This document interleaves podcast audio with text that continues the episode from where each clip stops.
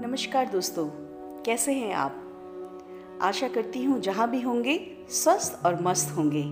मैं आज बीना भट्ट, फिर एक नई कहानी के साथ आपके सामने प्रस्तुत हुई हूँ। दोस्तों, आज की जो कहानी है, वो कहानी ही नहीं है। एक, उसके पीछे एक ज्ञान छुपा है, एक पहचान छुपी है। और आज की कहानी का शीर्षक भी हमारा है, पहचान। तो सुनते हैं दोस्तों, आज की कहानी। एक बार एक व्यक्ति एक राजा के पास नौकरी मांगने के लिए गया। राजा से कहा, राजा साहब, कोई नौकरी हो तो गरीब आदमी हूँ। कुछ नौकरी दे दीजिए। राजा ने उससे पूछा, तुम्हारे अंदर ऐसा क्या हुनर है जो तुम्हें नौकरी पे रखा जाए?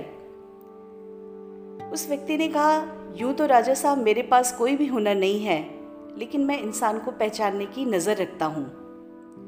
तो राजा ने कहा, हाल फ़िलहाल तो अभी कोई नौकरी नहीं है, लेकिन फ़िलहाल तुम मेरे अस्तबल में मेरे घोड़ों की रक्षा करो। वो व्यक्ति दूसरे ही दिन नौकरी पे आ गया और अपना काम करने लगा। एक हफ़्ते बाद राजा को अचानक याद आया कि फला व्यक्ति को मैंने काम पे रखा है, आज जरा उसकी खबर ली जाए। जब राजा अपने अस्तबल पर पहुँचे तो देखा वो व्यक्ति काम पर लगा हुआ था। उससे पूछा, कैसा लग रहा है? वो कहने लगा, ठीक है राजा साहब। राजा ने कहा, उस दिन तुमने कहा था कि तुम्हें पहचान है। इस अस्तबल में मेरा जो सबसे अच्छा घोड़ा है, इसके बारे में जरा कुछ बताओ। तो उस व्यक्ति ने जब घोड़े को देखा और राजा से कहा कि, महाराज, अगर आप जान बख्शें तो एक बात कहूँ। तो उन्होंने बोला, कहा, कहो। तो उसने कहा, महाराज, घोड़ा है तो पर असल नहीं है। राजा ये सुन, सुनकर ही एकदम चौंक गया कि घोड़ा है पर असली नहीं है। तो राजा को शक हुआ। राजा ने कहा, ये तुम कैसे कह सकते हो? बोलते, आपने जिससे खरीदा है, आप उससे पूछिए। राजा ने अपने कर्मचारियों को भेजा। उस व्यक्ति को बुलाया गया। राजा ने सारी हकीकत जाननी चाहिए तो उस व्यक्ति ने कहा, महाराज, ये घोड़ा जब पैदा हुआ था तो पैदा होते ही इसकी माँ मर गई थी। तो ये एक गाय का दूध पीकर बड़ा हुआ है और इसने गाय को ही अपनी माँ माना। राजा ने फिर उस व्यक्ति से पूछा, तुम्हें ये कैसे जानकारी हुई कि वो एक गाय के दूध को पी के पला बड़ा है? तो उस व्यक्ति ने कहा, महाराज, वो जो घोड़ा है अगर वो अपनी माँ के साथ पलता बढ़ता तो उसके अंदर अपनी माँ वाली हरकतें होती। मगर वो एक गाय के साय में पला है गाय हमेशा सर झुका के घास खाती है। और ये घोड़ा भी सर झुका के ही घास खाता था। इसलिए घोड़ा तो है, पर असल नहीं है। राजा बड़ा खुश हुआ। राजा ने उसे बहुत सारी गाय, भेड़, बकरियाँ दान में दी, खूब सारा दूध दिया, दही दी। उस व्यक्ति ने वो सारा सामान रख लिया, खुश हो गया।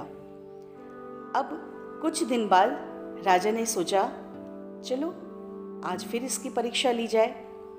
और राजा ने आज अपनी पत्नी के बारे में जानना चाहा कि हमारी जो पत्नी है, उनके बारे में कुछ बताओ।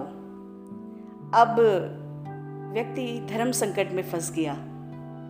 क्योंकि हकीकत ना कहता तो फंसता, अगर कहता, ना कहता तो भी फंसता। हुआ इस तरह से कि माफ़ी मांगने लगा राजा से कि अगर आप माफ़ी कर दे दें तो मैं आगे बात रखूँ। राजा ने कहा, बेझिझक कहो। तो उस व्यक्ति ने यही कहा कि, महाराज, महारानी है तो मगर असल नहीं है। राजा फिर चौंके और बड़े सकुचाए भी। उन्होंने कहा, ये कैसे हो सकता है? तो व्यक्ति ने कहा, जाइए आप, जो हमारी महारानी है, उनके माता पिता से पूछिए। अब राजा फ़ौरन अपने ससुराल में गए और अपनी सासू माँ से मुखातिब हुए। उनसे जाना चाहा कि क्या बात है। तो उनकी सासू माँ ने कहा कि, बेटा, आपके पिता और मेरे पति दोनों दोस्त थे और उस दोस्ती के हवाले से हमने बचपन में ही आपका और हमारी बेटी का विवाह तय कर दिया था। लेकिन विवाह तय होने के कुछ समय पश्चात ही हमारी बेटी की मृत्यु हो गई थी। और हमने अपने ही जो कर्मचारी थे, उनकी एक बच्ची को गोद ले लिया था। ये रिश्ता कहीं टूट ना जाए, इस भय से हमने ये बात छुपा के रखी और उस बच्ची से तुम्हारा विवाह कर दिया। राजा दौड़ के उस व्यक्ति के पास आए और कहा, तुम्हें ये कैसे पहचान हुई? क्या देखा तुमने? तो उस व्यक्ति ने कहा, महाराज, जो रानी होती है, उनके बात करने का सलीका, वो जो अंदाज होता है, वो अलग ही वो जुदा होता है। लेकिन महारानी हमेशा महल के नौकर चाकरों के साथ इठलाती हैं, बतियाती हैं। उससे पता चलता है कि इनमें वो महलों वाला वो हुनर नहीं है। राजा बड़े खुश हुए। फिर उन्होंने उस, उनको दान में ढेर सारी भेड़, बकरियाँ, गाय, जो देना था वो सब दिया। अब राजा ने सोचा, क्यों ना अपने बारे में भी जाना जाए। शर्माए भी, सकुचाए भी, लेकिन पूछना भी ज़रूरी था और पहुँच गए। अब अपनी बारी थी तो बोला, जरा मेरे बारे में भी बताओ। तो व्यक्ति ने यही कहा कि, महाराज अगर जान बख्श दो तो कह दूँ, बोलते बेझिझक कह दो।